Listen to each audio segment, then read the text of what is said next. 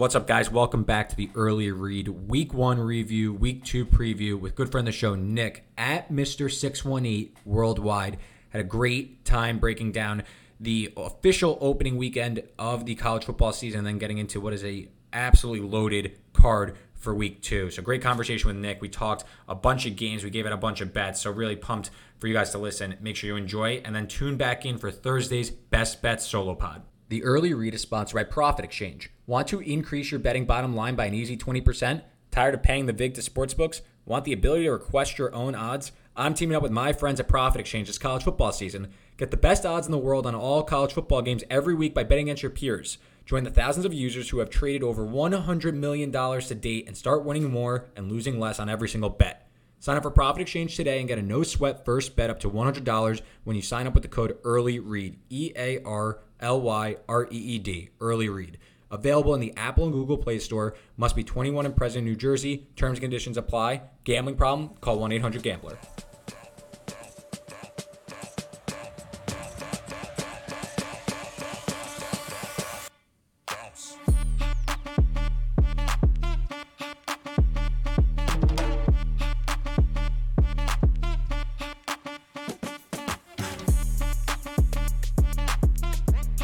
Still standing after taking some body blows in week one. A vicious opening weekend, but we're still here. Week one review, week two preview of the Early Reed is here. I'm, of course, your host, Reed Wallach. Overall, down on week one, but if you just listen to the pod, pretty good. Three and one week brings the year to date four to two plus 1.7 units. Um, some bad variants in week one, some really, really tough beats that we're going to get into. Also, some shit was just flat out wrong, but that's why we do it. But um, especially shout out Clemson for an absolute disaster. But slow start. We spotted the book some and we'll get it back moving on. Let's turn the page to week two. And to do that, we bring on good friend of the show, Nick at Mr. 618 Worldwide. Good friend of the show, Nick. Pumped to have you on, pumped to talk some ball. This like slate snuck up on me as like really, really loaded. There's like a handful of games I want to get into. But first, how's it going, man? Thanks for coming on. Man, doing great enjoying a fine Tuesday night in the flyover states. Uh, actually, faded jury duty tomorrow, so I'm in a great mood. Oh, that sounds great. Sounds absolutely excellent. How was your week one overall after uh, months and months of anticipation? Man, it was awesome. Had some Florida State, had some Texas State, had some Texas State outright. Good weekend. Yeah, you did. Yeah, you did the Bobs. Uh, so Nick, America's just to get just to get the listeners kind of familiar with your background, you know, how did you get starting started in sports betting and kind of what's your background in the space? Uh, I have a math background, you know, played sports, did a high school thing, good high school athlete, all that. You know, time eventually runs out. You find something to be competitive in, and when you have a math background, you turn to betting. First, it was you know poker or fantasy football, DFS, and then once you figure out what math can do, betting's a little more. It was just more fun. The problem solving, you know, it's fun. The challenge of the market being right. Yeah, totally. So here's how today's show is going to go. We're going to introduce a few new segments. We got my guy and not my guy, kind of ranting and praising some of the college football players who hooked us up this weekend and also screwed us over this weekend. Um, and then the extra point, we're going to call it kind of one thing we're taking away. It could be anything random, just one final talking point before we close the page on week one and we break down some of the marquee matchups and also some of the games we've already bet in week number two. So I'm going to start because it was mainly a. I, I have more negatives to say. So I want to start with the positives, talk some good here. And we'll start my first, my guy. Uh, shout out Tyrone Howell from ULM. I had to sit through this game following the South Florida Western Kentucky bad beat of the uh, the year, the decade, the millennium, whatever it was. Um, right after that, I started watching ULM Army, kind of sulking my wounds, and ULM pick six following play interception, and then ULM storms back in the final minute, and this kid Howell had a filthy one-handed grab back corner of the end zone, puts ULM up. They win the game outright, ten point underdogs needed a win like that on a weekend like last weekend. So shout out to my guy, Tyrone Howell. Nick, anyone you want to shout out for last week? I have a feeling I know where you're going though. We are going to San Marcos, Texas, with Mr. TJ Finley and his seven big time throws with his 14.3 ADOT en route to victory against the Baylor Bears. That was that was a good first like my god that was you you came in you brought the numbers you were excited. That's that's what's all about. TJ Finley America's team Texas State. Um not my guy.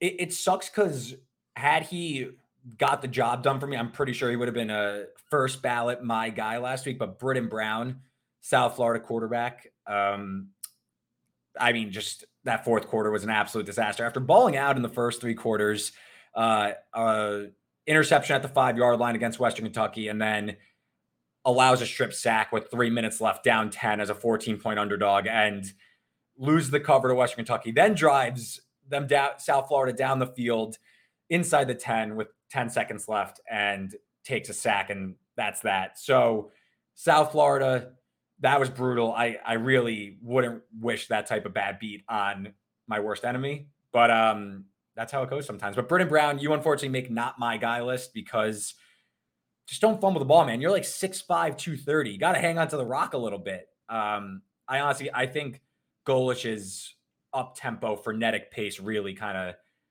ruined South Florida by the end of that game. I think that they were running on fumes and they just let go of the cover. But Brittain Brown, hold on to the rock. My first, not my guy.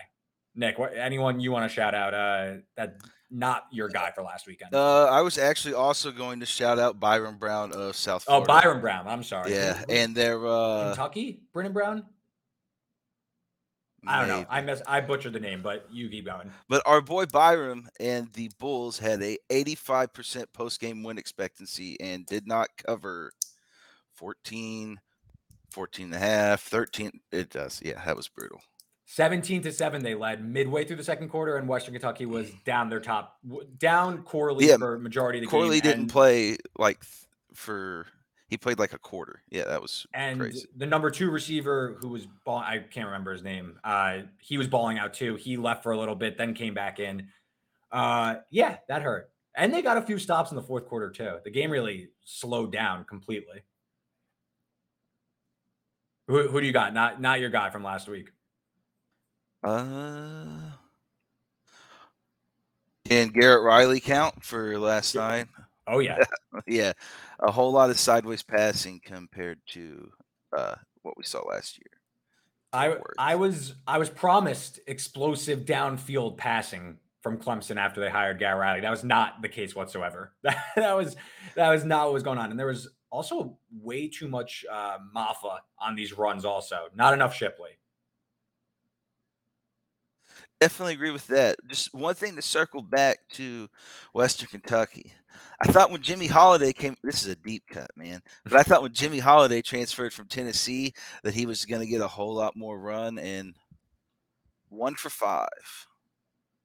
Yeah. Also, eh, if we want to go back in the South Florida game, Brown can't throw the ball at all. He against Tulsa last year, he put up some numbers, if I remember correctly. I know he ran a lot and he's huge. So he's like a run first quarterback, but they, he really can't put the ball down the field whatsoever. And I, that's probably going to hurt South Florida when they try to, you know, play this type of tempo week in and week out.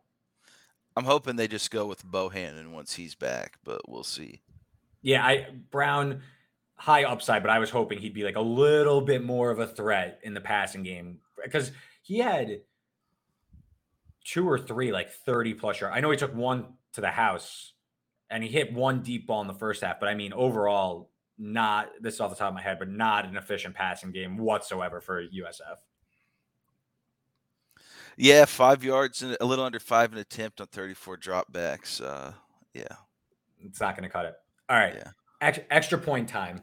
Uh, Nick, anything that stood out to you? This could be big picture, a certain team, anything you want to mention before we move on to talking some week two.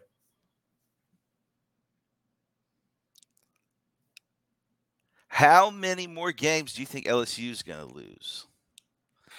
That was for it felt like the loser of that game was automatically getting asked that question, right? Like it's like the loser that one has questions. Performance depending. I mean, Jayden Daniels still really can't get the ball downfield. They couldn't run the ball either. Yeah, they still can't run the ball besides with the quarterback. So you're never going to see Nussmeier to maybe push that vertical game more because he's not going to be able to do any Q runs. I'm pulling up the schedule again. I know they play at Bama, so I'll count that as a loss. They host A&M in the finale. I want to go through. Can at they get State, one of the three with the Rebels, Alabama, and A&M? Yeah, they'll get one of those. Yeah, two might be they'll, pushing it. They'll, Mississippi maybe, but I'm kind of worried about their lines of scrimmage a little bit. Not a ton, like more on the edge. The defensive interior sick, but I mean the secondary got abs. Like eh, I'm looking at the who on LSU schedule could really take the top off the secondary. There's not that many. Like they get Arkansas at home. I, I, I think LSU did a pretty good job against the run, just based off eye test. I, I, think they did a pretty solid job against the run, so they could maybe put Arkansas behind schedule make KJ into a thrower more than kind of lower his shoulder and try and make plays. Miss State, that's on the road, but jury still out on the Bulldogs. I, I would probably, I think LSU, I don't know, their schedule's really not that bad. I think LSU's going to lose two more games. Is that too optimistic? No, that's probably correct, honestly. Nine I, and three. They probably lose two of the three between at Ole Miss. App. Besides that, though, who if you had to pick one of the remaining SEC games, who's beating LSU? I mean, earlier this summer, I bet a lot of Mississippi to win the West at 25, 22 to 1. So that would probably be my pick based on what we saw. I was saying of the non Ole Miss. Oh, of those non three, yeah, like of the other SEC teams, we didn't like mar- outside those three. It's uh, kind of tough. Like at Missouri, maybe, maybe Auburn. Like they, uh, jury out on Auburn, in my opinion.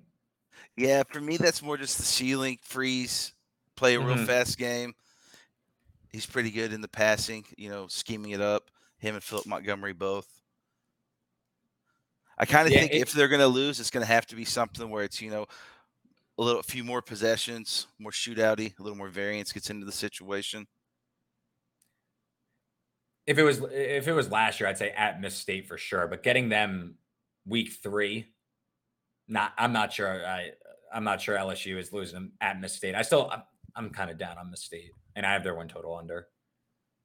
But yeah, I, I think it's definitely fair to question LSU, especially man, that secondary just got the top taken off of them. Like that, there were guys. If Johnny Wilson catches two more passes, that game was over in the first half, probably. Especially the way LSU blew those uh goal to go red zone chances. Yeah, they they had a lot of opportunities, got a lot of yards, you know, so correctable stuff with mistakes, but yeah, man, like anytime they're going to be tested vertically, it's scary. Like, yeah. And they're not really getting the edge rush, so they're going to have to get it all from the middle.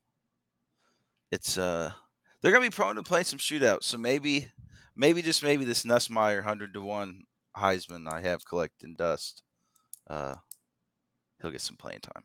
We'll see. We'll see.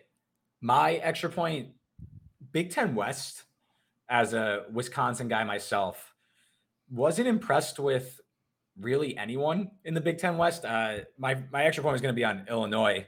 Uh, I know we were discussing the game, but yeesh, that was a that was a tough showing for the Illini uh, in the opener at home against Toledo. I know MAC champ, but still Toledo has um, struggled when kind of going up in weight, and um, Toledo moved the ball pretty well on them. Average more than six yards per play. No TFLs or sacks for Illinois. Uh, Big Ten West is up for grabs. I think even Wisconsin, the defense looked a step slow.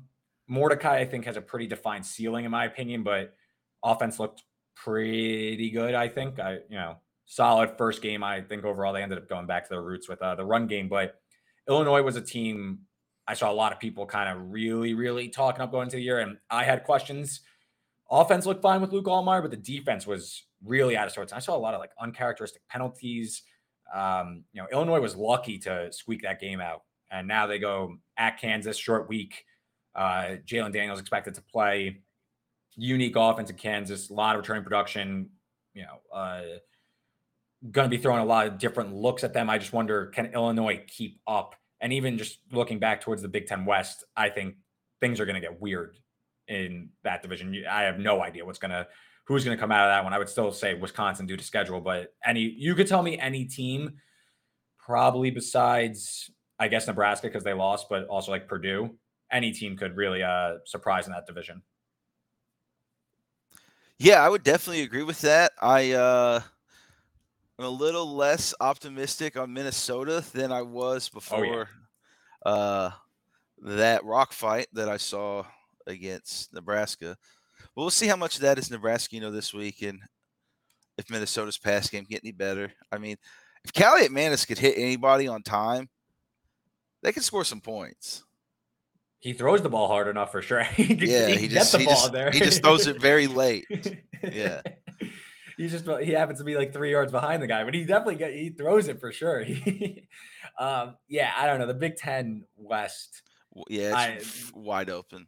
Why anyone could uh, really get into there? I I think it would have been interesting if Nebraska held on. Really, that would send the odds, the sentiment all over that division would be up in arms because like Minnesota, you know, touchdown favorite in that game, expected to win. Now it's kind of ho hum and stuff like that. But all right, good little recap. We're testing that out. The my guy, not my guy, and the extra point. So good stuff there. Before we get into some of the marquee matchups and games we already bet on this Tuesday night, let me tell you about what my good friends over at Prophet Exchange are doing. Introducing Profit Boost. My friends at Prophet Exchange have created a way to make guaranteed money every day. Seriously, had your favorite sportsbook boost with Profit Boost. Followed at Profit Boost on Twitter to be alerted there next time there is a free money opportunity. Join the growing community of bettors who are on pace to make an extra $4,000 this year using Profit Boost alone. Sign up for Prophet Exchange today and get a no sweat first bet up to $100 when you sign up with the code Early Reed. That's E A R L Y R E E D, Early Reed. Available in the Apple and Google Play Store. Must be 21 plus and present in New Jersey. Terms and conditions apply. Gambling problem? Call 1 800 Gambler. All right, so let's talk some week two.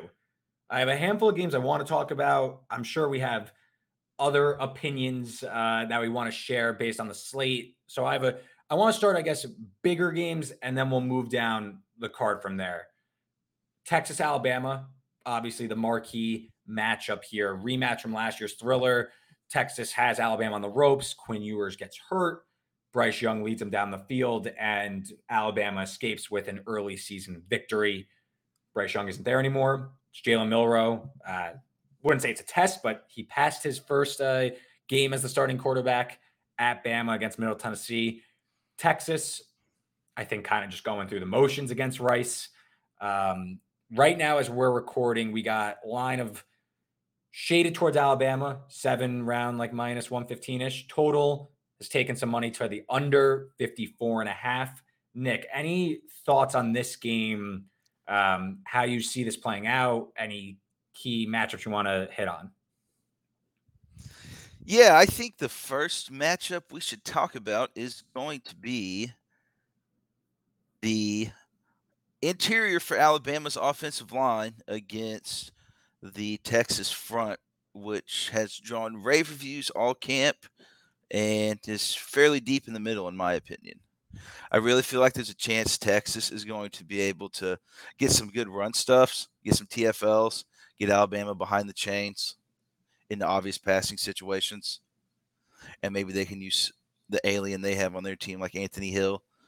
Maybe maybe he ends up on the field a little bit spine Milroe, We'll see. But I really like Texas's chances to get off the field uh, if they can make some run stuffs. I mean, obviously, but I think they're going to. I should say. Uh, do you think this is a game where Milroe, like, is Saban married to Milroe? You think, or you think this is one where, let's say, Tex, like you said, like Texas kind of blowing up the run stuff, puts Alabama in a lot of passing downs. Is this one where Saban maybe makes like a halftime adjustment? Obviously, score dependent, but do you think Milroe plays the full game? I guess. Honestly, yeah, because when you get on the message boards and everything, it really seems like there's been people that are comparing Ty Simpson to Cooper Bateman, so it sounds like he's more QB 3 Mhm. than like in a one B or like close to. It kind of seems like Buchner's kind of taking that spot as the backup. Uh, but I kind of think we're going to see Milroe the whole game unless it's you know maybe already over and they have to or five widen it the whole time and maybe needing to be a little more accurate and dump dump get out of bounds, play the catch up game. Yeah, But I, think that I think they can have a little bit of success running the ball, but I think it's probably going to take a little creativity, maybe getting Milroe out, some QB counters, QB sweeps. Yeah, I I find myself this game kind of screams like an under game to me. I'm sure. still I'm still not sold on Texas. Uh, the talent the, uh, I'm not sold on Quinn Ewers. I still have my fair share of concerns. This was a team outside the top 100 explosive pass rate last year, Texas, and I know Ewers didn't play the whole season, but he still played a majority, and that's baked into the number. Um, you look at last week against Rice, not not a ton. And listen, they were like 35 point favorites. I'm not saying like they were going to lose or the game was in peril or anything, but you would have thought that Texas wanted to get off to a hot start, try and run them off the field, and really kind of push this out of range. And then you're off for the second half. Not really the case. I mean, you go back and look at this game as I like pull up the game on paper stuff, but I thought Texas just a little too lackadaisical. And I, for someone that has questions about Quinn Ewers, this game didn't really ease my concerns. Rice was able to uh, pull it up, get into the backfield. I want to pull up the exact number as my computer lags. I mean, nine havoc plays created, eight tackles for loss. Um, I know Ewers didn't play the entire game, but I just would have thought that, you know, Texas would have tried to get off to a hotter start in this game. So I think this is under. I know Alabama has some injuries in the secondary that are worth monitoring. Um, like Yeah, Moore Jalen and Key and Malachi, Key. Malachi Moore. Yeah, the Malachi Moore one. If he doesn't go, that's going to be uh, Earl Little could end up being hunted by Texas a lot in the pass for sure. I I think that Alabama they know that they can't get into a shootout. And they really need to limit the explosives against Texas, and they want to make this a run first game. Even if, like you said, they're going to run into some issues trying to you know make this into a ground and pound game. But this game just screams under to me because I don't know if I trust Ewers to really hit the downfield passes to like, push this game out of reach. I will say if like if this game goes over, that's probably Texas. Like that means Texas is probably going to win. Like that, you know, they're going to outperform their plus seven spread and whatever their money line is, plus two forty or whatever. Um, Definitely. But if it's under, that means Saban's probably getting what he wants, at least from a game script con- uh, perspective.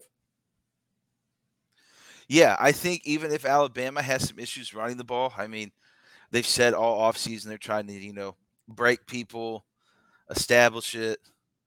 I mean, anyone that's played the sport, you know, it's gonna you gotta take time to build and run the ball.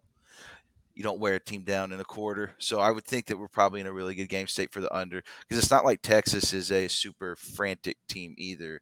Yeah. And you know what we've seen with the clock rules because you know everyone loves the clock rules. That's a situation where you might see this is the first the last big game we had was a blowout essentially with Florida State and LSU once we got to the second half. Mm. This might be the first time where we see a team really trying to bleed it out if they're up late. Interesting.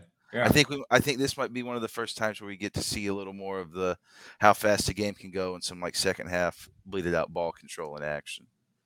and I could, and this sounds dumb, but like I could see Saban being the one to lead. Like if if Alabama's up, I could see him saying, "All right, we're gonna go on like a seven minute death march here and try and Yeah. like take Yeah, the life out of Texas." Like I don't know if Sarkisian's that type of coach that would say that if they're ahead, but Saban to me is like, "All right, we're gonna." We're squeezing the life out of this one. Like we're gonna get Yeah. four first downs, take five minutes, six minutes off the clock, and that this game's over. Yeah. I think we can we'll see a lot of ball control from Alabama even in a neutral game state. I completely agree. Yeah, I mean, through the key number 55, I took some uh, you know, of that. Now 54 and a half, I still lean towards it, but obviously, you know, not as good. But yeah, I mean, I think this is a super interesting game. Obviously, I think this seven and a half at Circa is still pretty good, but that's just me. enough said. Let's talk yeah. some SMU Oklahoma. Um, Oklahoma obviously absolutely beats the living shit out of Arkansas State. It made Butch Jones cry on the uh, sidelines. Um, so now 16 and a half against SMU. Think that's a little a little generous. I think it's a little too quick to co- anoint Oklahoma back. I know they, you know, there's a chance Arkansas State is the worst team in the FBS. Them, maybe it's FIU, but like they're right there at the bottom. So I just I don't know if I agree with the market kind of jumping back in on Oklahoma. It's still a team that was bottom half of the country last year in success rate. Uh, I'm just not sure if I'm running to back this team to win by double digits in a game with a total of what do we got here? 68 and a half. I just I think SMU with Preston Stone, who looked the part um, against Louisiana Tech, I know that game kind of died because the score got so lopsided. Uh, Louisiana Tech really looks worse for wear so far this year. But Stone, uh, 0.27 EPA per dropback. That was 75th percentile if you compare it across last year's games.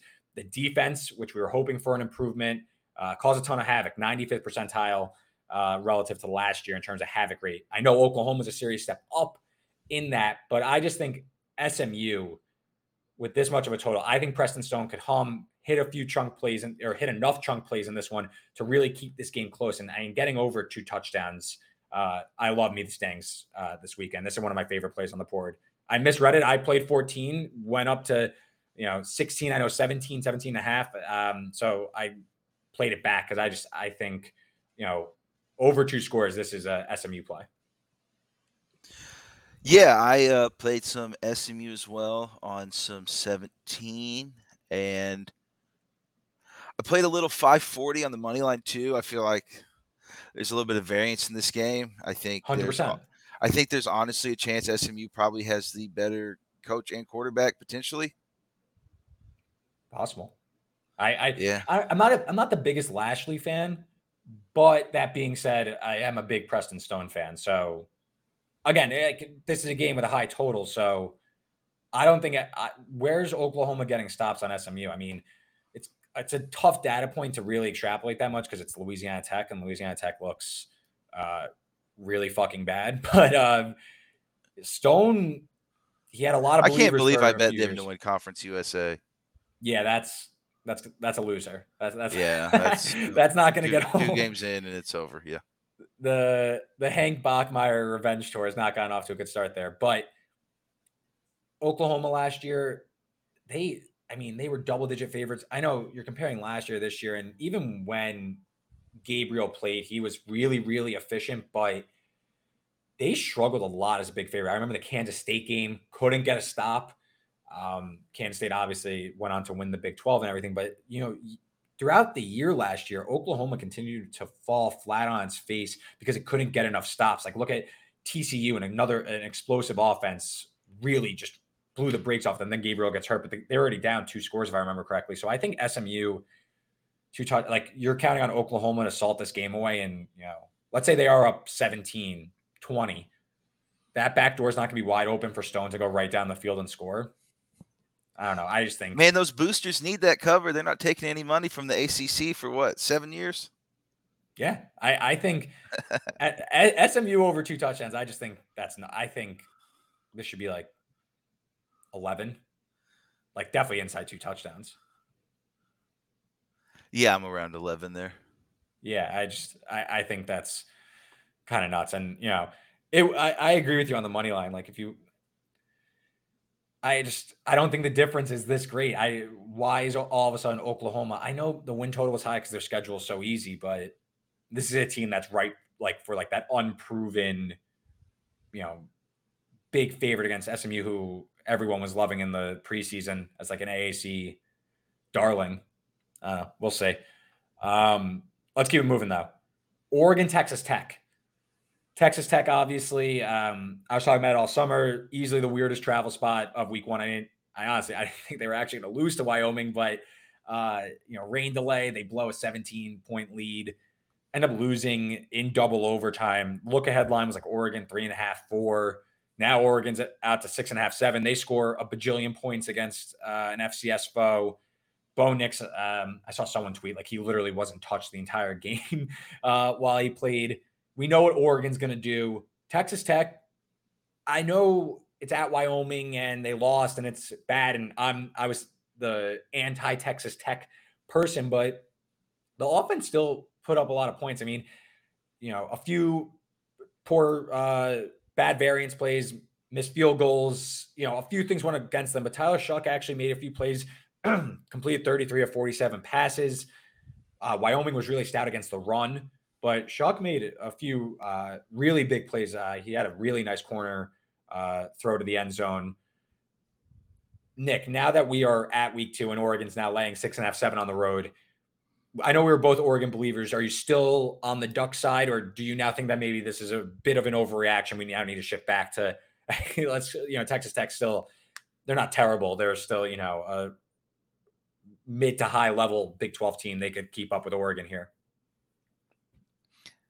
Uh, it's current number just a small lead on Oregon, not enough uh, edge on the number to fire, but uh, definitely lean that way. Not really big on the Texas Tech hype train as much as everybody else. I like what they're doing, but it's still, you know, it's a process and they're trying to, you know, jump the step, you know, all the cliches you get in the media, lose yeah. lose big, lose small, win small, win big. They're trying to skip the win small step. So uh kind of uh faulty or unrealistic expectations, I feel like really. And you know, the trendy dark horse never works in betting ever. So yeah, I, I can mean, fully expect them to lose to Iowa State with all those guys out uh, this year, or Houston, or BYU, or something. Yeah, I mean, once I saw uh, someone on ESPN did like Texas Tech as the dark horse college football playoff team at Big 12 Media Day, I was like, okay, there's that. That's enough for uh, that's the under seven and a half for sure. Because yeah. uh, this is a team, and they went for more than any other team in the country last year. It worked out for them. They won a lot of one score games. My only concern with Oregon laying now like close to a touchdown. I, it's six and a half, painted, uh, shaded towards Oregon. I just, I'm still curious if the defensive line could really turn it around from last year. Uh, they feasted on turnovers. They were 23rd in turnovers gained, but bottom 10 tackles for loss across the entire country, outside top 100 in success rate. Maybe it's an over. Maybe that's the way to play it you know, if you think like Oregon's a little overbought, but you think Oregon's still going to put up their points, I think Texas Tech could score in this game. I just don't know if it's enough to win the game outright. I do think though this is a little too rich now. You know, six and a half. If it was three and a half, I'd be like, okay, we're in on Oregon. But I think now Texas Tech, especially with the way they play, the hyper aggressive way, uh, this screams like they could lose by, you know, inside of they could lose by seven or less. Yeah, I think there's definitely a possibility. Uh, I mean, there's going to be a ton of possessions in this game at the pace that both these teams play with. Mm-hmm. Between Zach Kittley and Will Stein, we're getting in the deep cuts of Texas football, and uh, I mean, dude, we're probably going to see double-digit possessions for each team easy. Total 66 and a half with yeah, two that, like mobile quarterbacks. Yeah, that's a touch low for me. I haven't. Uh, fired yet. Was uh, getting into some other stuff. Felt like this one might hang out for a little bit, or we might get some two way on it and then not move very far. Did you see what Oregon did to Portland State? I just saw the box score. Did you look I, at I the game on paper or anything? Yeah, I mean it's floor. It's as green as their jerseys. Yeah, it's yeah. Eleven percent explosive play rate. This like nothing like a good scrimmage. Average 10 yards of drop back. I yeah, mean, like it's like a seven on seven tournament they were playing. I mean, I, I don't see any reason why Oregon, especially if you're saying double digit possessions, they're not scoring what 42. Yeah, I think you, I, I, think you need Oregon to get into the 40s to feel like really confident about this going over. Yeah, I mean, with that now, now we're talking the pace. Uh, I might have to fire on the over. Well, we'll see. Well, I'm gonna mull on that one. Like you said, maybe some two way action. I see 66 and a half. 67 seems to be the more. Yeah, uh, Circa's got 66 and a half. 66 and a half, 67. I what did it open at? It opened at 64 and a half. Yeah, that was way good through 65. Uh, but anyway, 65 let, would have been awesome. Let's let's talk about some of our uh, our darlings. Ohio and FAU meet in uh, the G5 Mega Bowl of the season so far. Um, Kurtis Rourke, head coach Tim Albin said the plan was for him to play this week. We'll see uh, if that actually comes to fruition. Uh, didn't play last week against LIU. Didn't CJ Harris did not look good again. FAU, meanwhile, transfer city, the Boca boys, shout out Hijinks and Boca. They look great against Monmouth. Uh, Casey Thompson, Texas transfer, then Nebraska transfer. He looked great 20 of 25, 280 yards, five touchdowns. This was a game from last year. Ohio won a crazy 141 38. FAU favored here, current price looking like Ohio's taken some money since we pretty much started, but you know, FAU favored in like the four to five range, total of 61 and a half. Looks like some people think that Kurtis Rourke is going to be playing. Nick, yeah. how do you handicap this one? I, I was very high on FAU heading into the season. I think I was kind of selling the hype on Ohio. I do agree that they're still, you know, one of the better MAC teams. I just think that price dependence kind of out on them. So I lean towards the FAU side. I haven't played anything in this game, but I think and you got to watch this one if you're a true college football. Just give it like the names and the teams on the field. This is like the filet mignon of uh, the G5 sickos or whatever that account's called. This is one of the uh, this is one of the top shelf ones. I uh, I played over 58, 59 and 59 and a half. So uh, I still think the 60 and a half you can get on bet online at uh, 847 central right now is still pretty good. He's gonna. I think there's gonna I, be a I, lot of passing in this one. Mm-hmm. Yeah, I mean Casey Thompson he had a 72 yard touchdown. I believe it was 72. Uh, Ohio's defense looked pretty solid against San Diego State, but this is obviously a significant jump in class. I mean, FAU's offense. San Diego State's offense might be like bottom 15 though. Like, yeah, yeah. They, I, but that's, I see them almost lose to Idaho State over the weekend. Yeah, UCLA is going to absolutely demolish. Yeah, I uh, San Diego State. This I laid some thirteen there too. Yeah, San Diego State's going to. It's a tough year. The Mountain West is going to be pretty brutal this year, but um, Ohio, their secondary wasn't tested in that game. The, the defensive line looked pretty solid, but they weren't tested through the air. And I think Casey Thompson could really make some plays there and make uh, Ohio secondary really tested. Because again, you look at Ohio the defensive numbers weren't that great last year, and they played in a match. Like I think some of their numbers could have been worse if you go back and look at who they played. They haven't really faced a team like FAU that has some of the weapons on the outside. And again, when they played last year, it was 41 38. And I gave FAU a pretty meaningful boost heading into the season. And the early return, obviously, it's Monmouth, but the early return is that this team is going to be high flying and really making plays. So um, I agree with your overcall. I mean, if Rourke plays, are you looking at Ohio potentially, or is this like you're kind of only it's FAU or nothing here? Uh, if Rourke plays, it would kind of depend on where we got to. Like FAU three, if somehow it got to there, maybe I'm in. But uh, at five, four and a half, it's probably a, just right out the over bet for me. Yeah, I, I was gonna say like if FAU touched three because like Rourke gets in and kind of like runs a little bit, I'd I'd take FAU minus three. I just think that I think they're the better team at home. Helps that they like lost last year too, kind of get them in their favor. They'll be kind of sure that like you know bulletin board material bullshit that would probably uh, sit right with them. Um, but yeah, no, this game should be absolutely unbelievable. It's like in a loaded game like Texas, Alabama, Ohio, FAU. I'm hoping Rourke plays because it will be a great game either way. Yeah, if Rourke plays that, might have to get its own screen. Rourke yeah, Casey Thompson. Um, I'll UTSA Texas State. I made sure to put uh, that I want to bring it up because, like you said, America's team, something special happening in San Marcos. Um, is the GJ Kinney show riding on? UTSA didn't didn't look so hot against Houston. Frank Harris, three interceptions, like 50% completion percentage. Um, but there's been some aggressive moves in like all sorts of directions on this game. Currently, we're sitting at UTSA 12 and a half, 13. Total got smoked today. It's up to 65 and a half. Um, yeah, that was a good move. I'm pretty sure DeCorian Clark is going to go for uh, UTSA. Yeah, I this wasn't a game that got too much of attention. The UTSA Houston game, I kind of had it on the background and was like more like box score watching, and seemed like anytime UTSA would get any sort of momentum, it would just be turnover or you know sack something like that, and Houston would just kind of stymie them. I UTSA had like a super high post game for Yeah. that one. Yeah.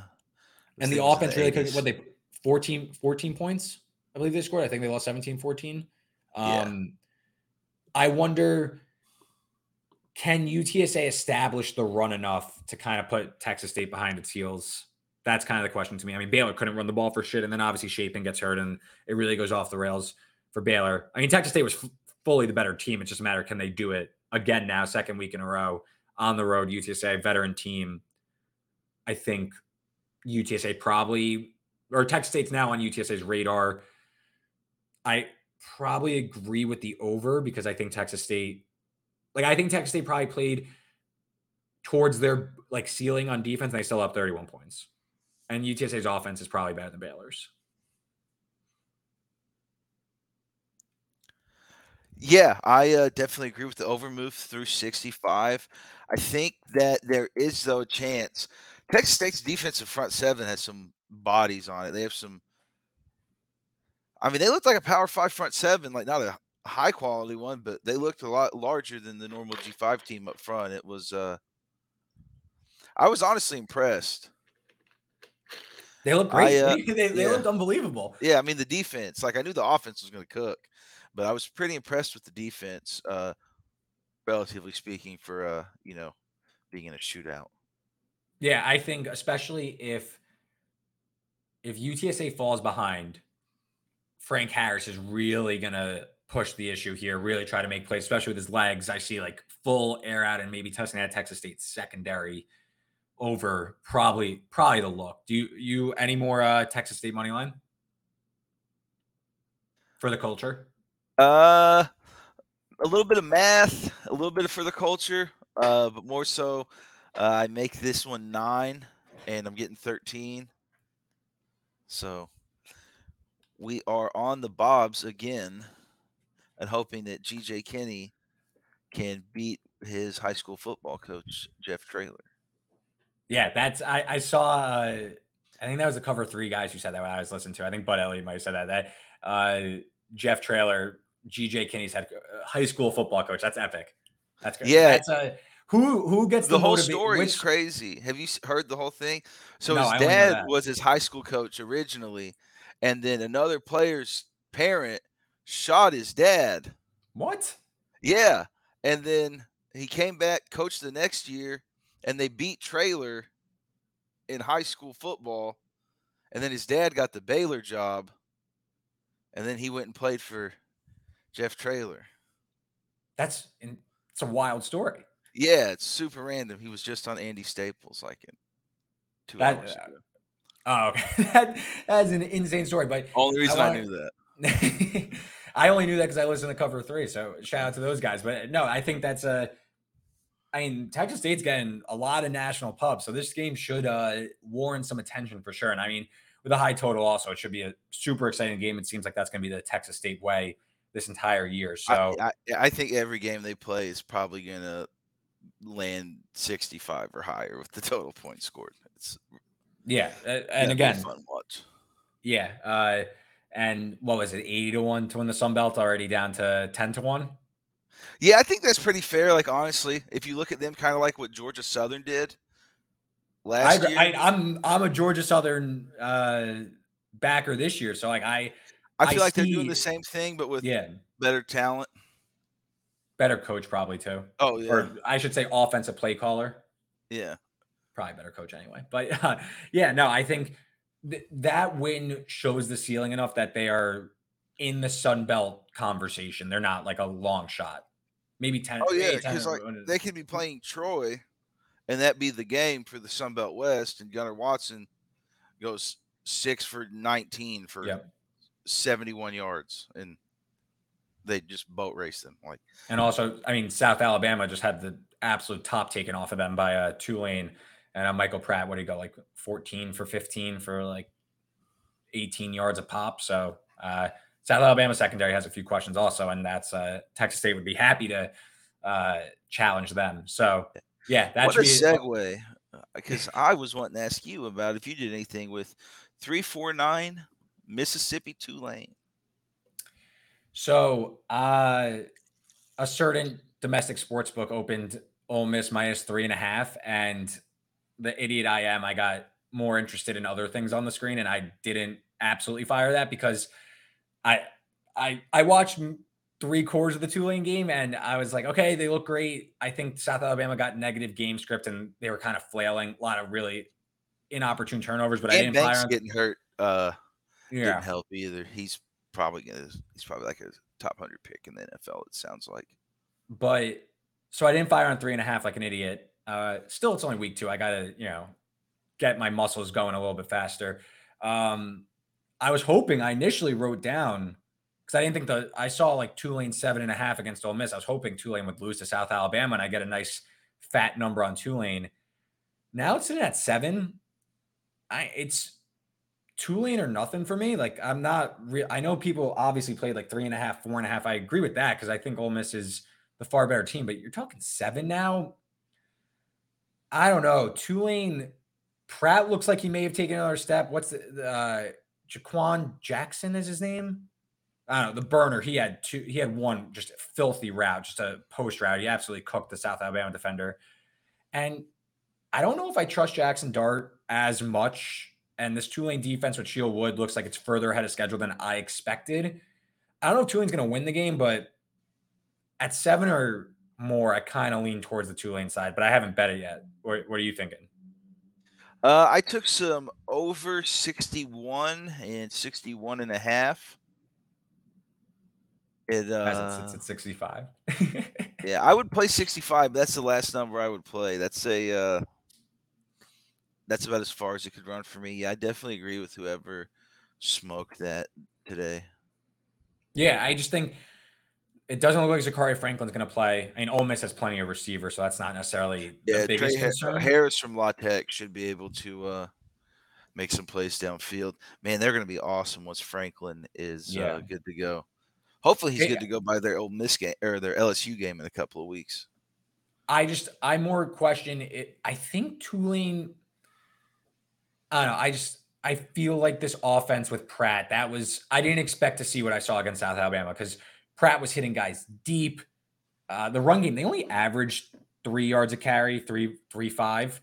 But watching the game, this is more like an eye test thing, but they were ahead of schedule the entire game. Third and shorts, fourth and shorts. And, you know, it seemed like Tulane really didn't see much of resistance. Now you're playing an SEC defense, but I feel like Tulane, I'm over, so I guess I'm kind of speaking to your liking, but I think Tulane's able to hit explosive in this game also, and it becomes kind of a, a back and forth type. And over a touchdown, Kiffin on the road. I'm just I'm not sure I'm rushing to get there at this number. Three and a half is different than seven. Yeah, I would have played six. I missed it, betting a bunch of totals and a bunch of stinky dogs that are probably not gonna do anything good. But yeah, seven just like a small lean, not enough edge to fire.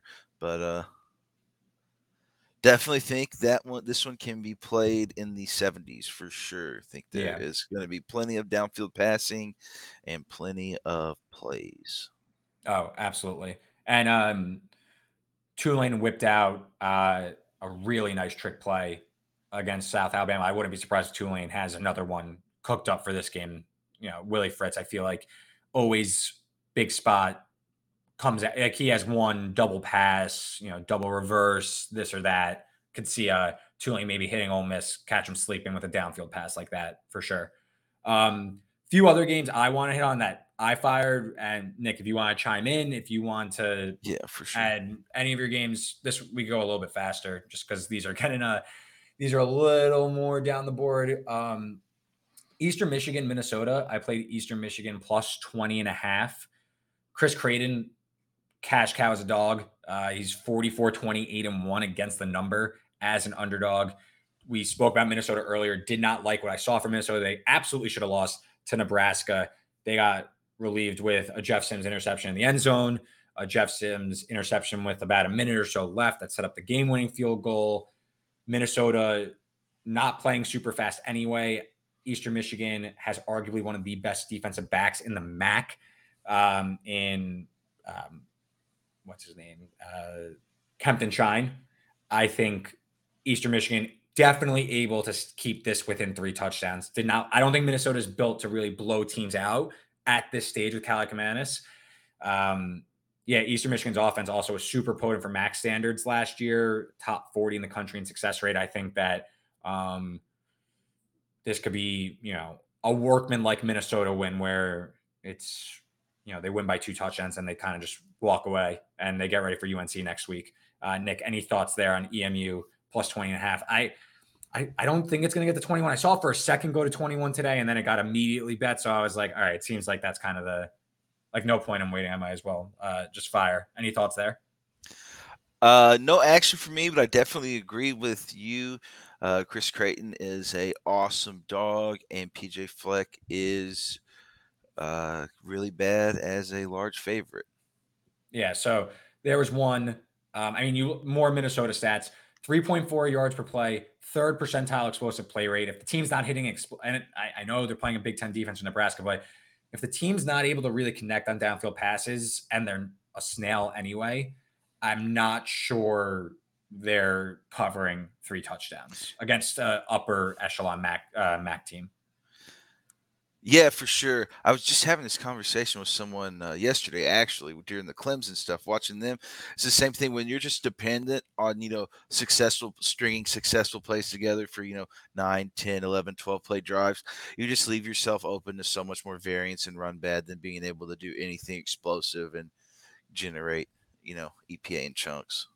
And I, I, think as the year goes on with Minnesota, you could see them really come into their own. Like we said, Kaliakmanis has a big arm. I mean, I like uh, Spencer. Was it uh, Croom? I like those guys. Daniel Jackson, receiver. yeah. Elijah Spencer yeah. didn't really get much run, and I thought he was going to do a lot for them, honestly. So, yeah, I definitely agree that their offense still has some ceiling in the pass game, but uh, it's hard to be optimistic with how late Kaliakmanis was on every single throw. Yeah, I agree. Another dog that I like, I bet Appalachian State plus 18. Uh, Burger out with a finger injury. I'm not really sure that that's worth three points to the opener. UNC open around 15. It's now plus 18. Aguilar, Juco transfer, big guy. He came in, didn't miss a beat against Gardner Webb. Granted, it's Gardner Webb.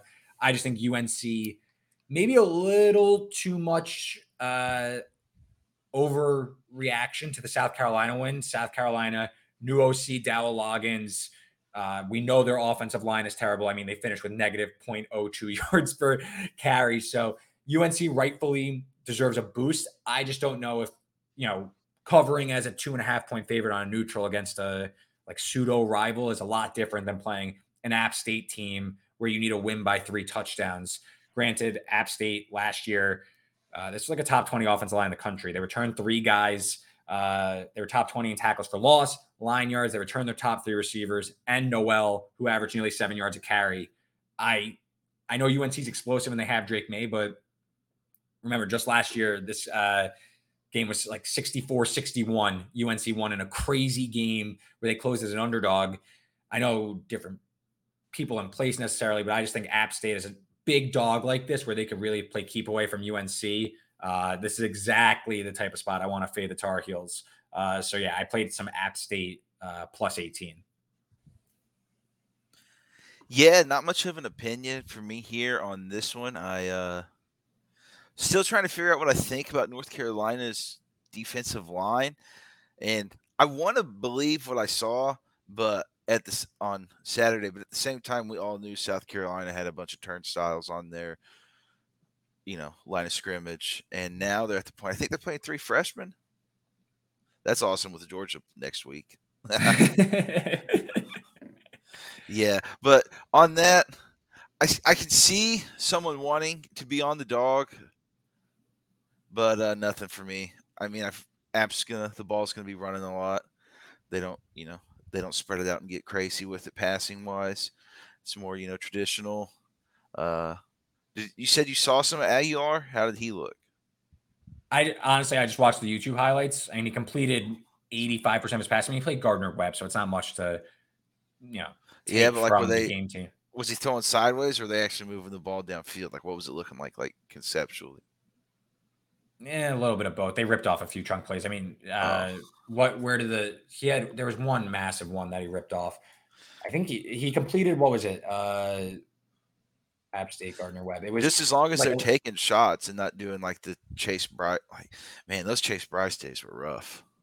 I I can't believe how well App State graded, given how bad I thought Chase Brice was. Like App State for most of last year was like an above average offense. Yeah, they hit a bunch of explosive plays, I feel like, but Yeah, that's I think App State could hit enough chunk plays in this one, especially on the ground and really play keep away. Like I think Shawn Clark, I think he's a pretty damn good coach. So I think hit get the ground game going, put UNC on their heels, and pun intended there. App State 9.38 yards per drop back. Um Aguilar was 11 for 13, 174 yards and four touchdowns. So I think, and he, he's also, he can move too. He's like 6'3, 240. He looked big back there. So I think maybe he can make some plays. Um, yeah, that'll be one I have to check out because I want to see if my thesis that maybe UNC's not a sieve is correct. And uh, you know, gotta have my pulse on the Sun Belt with all this uh Texas State positions built up. uh, another one I played, I have two more. Uh, let me just make sure. Yeah. Michigan UNLV played the over. I like Played- that. I played 57 and a half. Want to grab it before 58. Uh UNLV's new offense with the new offensive coordinator Marion. I they hit I know they played Bryant and now they're playing Michigan, but um they were explosive. They were playing fast as shit. They averaged, I think, the highest plays per minute in the entire country last week. Average eight yards a carry. I mean, they really were moving the ball, but the defense was terrible, and the defense was bad last year. And uh, Odom has his work cut out for him. I know they only allowed 14 points, but Bryant moved the ball up and down the field. I think, especially with UNLV's Bryant got one, more of their available yards than Yeah. UNLV. and yet UNLV scored 44 points. Um, I think UNLV's defense is going to get absolutely pushed around here, and I Oh. think Michigan, uh, with. UNLV's pace, Michigan's going to get a, a few extra drives than it probably would against like East Carolina last week. I don't know how many drives that they finished with, but you could expect a few extra ones or a few extra plays because of UNLV's frenetic pace. I mean, this was UNLV defense outside the top 100 in line yards and outside the top 100 in explosive pass rate. So I think JJ is going to get what he wants. Edwards and Corum are going to eat. They're going to push through 40 with ease. But I think UNLV can maybe hit a few chunk plays themselves and get into the end zone, once, hopefully twice for uh, my overshake, but 57 and a If half. they I- score I, two, that's going over for Yeah. sure.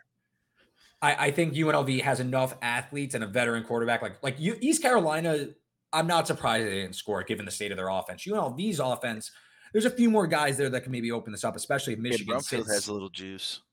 if if Michigan sits guys like they did last week, UNLV is gonna find the end zone twice, and then the game's gonna go over.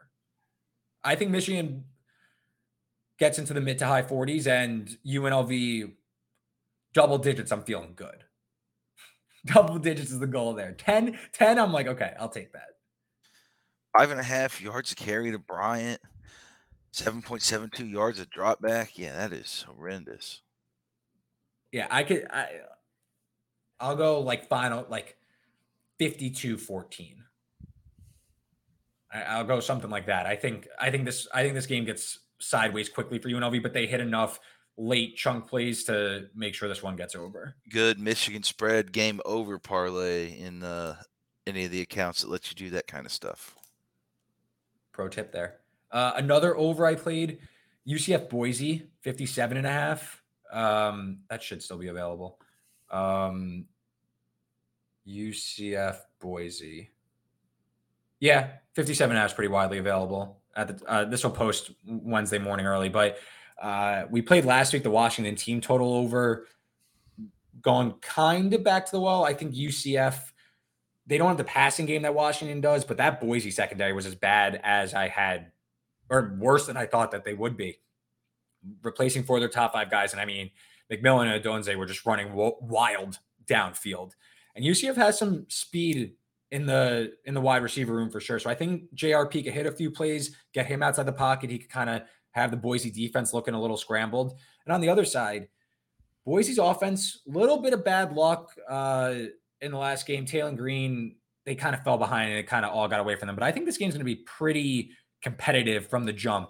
I think both quarterbacks, dual threat, should be able to make rip off chunk plays both through the ground, on the ground, and through the air. Um, UCF's defense really wasn't impressive at all against Kent State. I know they covered like a five touchdown spread or whatever it was, but there were some Kent State guys open downfield that they just couldn't get the ball to. So I think Taylen Green's a little bit better than that. I, I like that 58 or above. I think, you know, you could see both teams break into the 30s with an up tempo game. We know UCF likes to play fast. Yeah, I definitely agree with that one in theory. I uh, not enough of an edge on my uh, own numbers to fire there, but enough to be in agreement directionally. The other thing with UCF, they didn't get much push. Neither of their lines of scrimmage looked good against Kent State, honestly.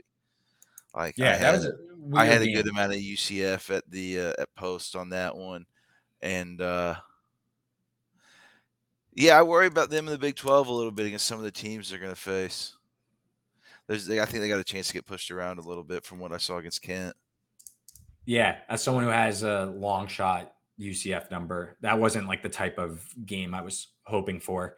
But I, I do think Boise's defense still getting a little overrated. I think that game should probably be on the faster side. And I think, you know, both offenses could make some plays in that one. So I'll, I'll take over 57 and a half. And then last game I want to ask you about, or two more. I'll make them quick though. But Notre Dame, NC State. I I was leaning towards the NC State side. It's hanging out around seven and a half right now. Um, I'm just curious if Notre Dame maybe has too many athletes for NC State. Watching that NC State UConn game, NC State probably should have won by more. Uh, the defense looked pretty solid, but they also looked a little slow. I mean, they're playing UConn, so it wasn't really exposed.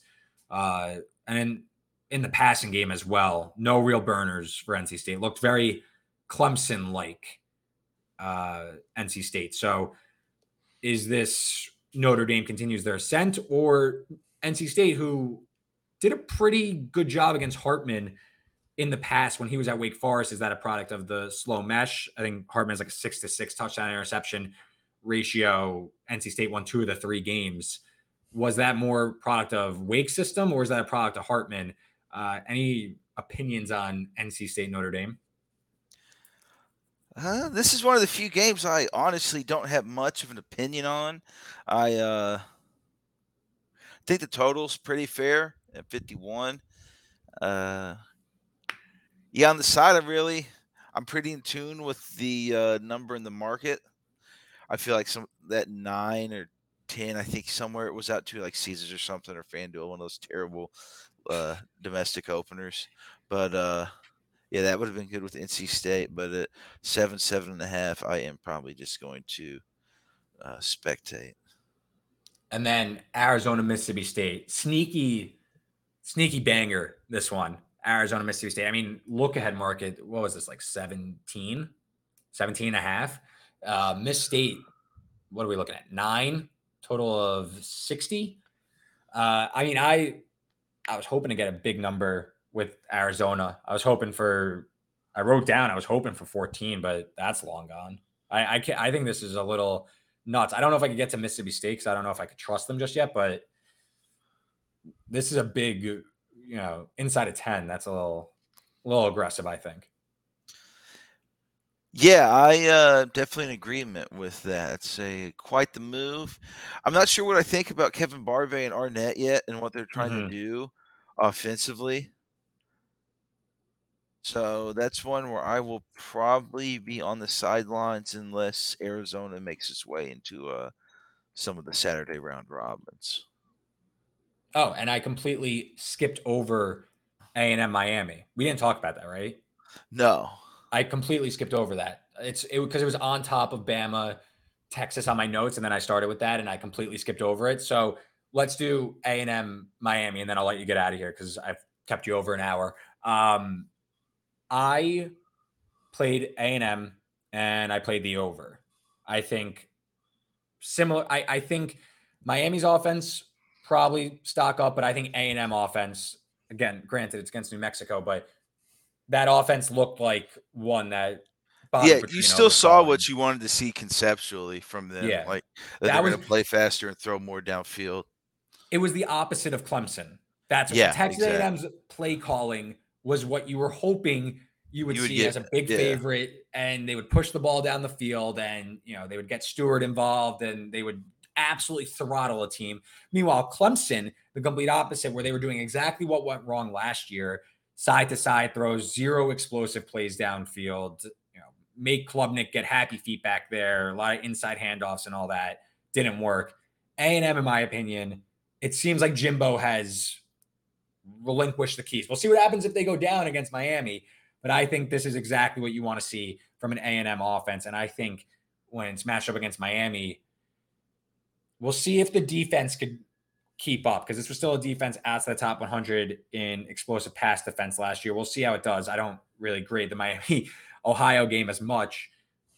I think A&M has far more athletes, especially in the vertical passing game, that they could win this game by margin against Miami. In it's a negligible home field.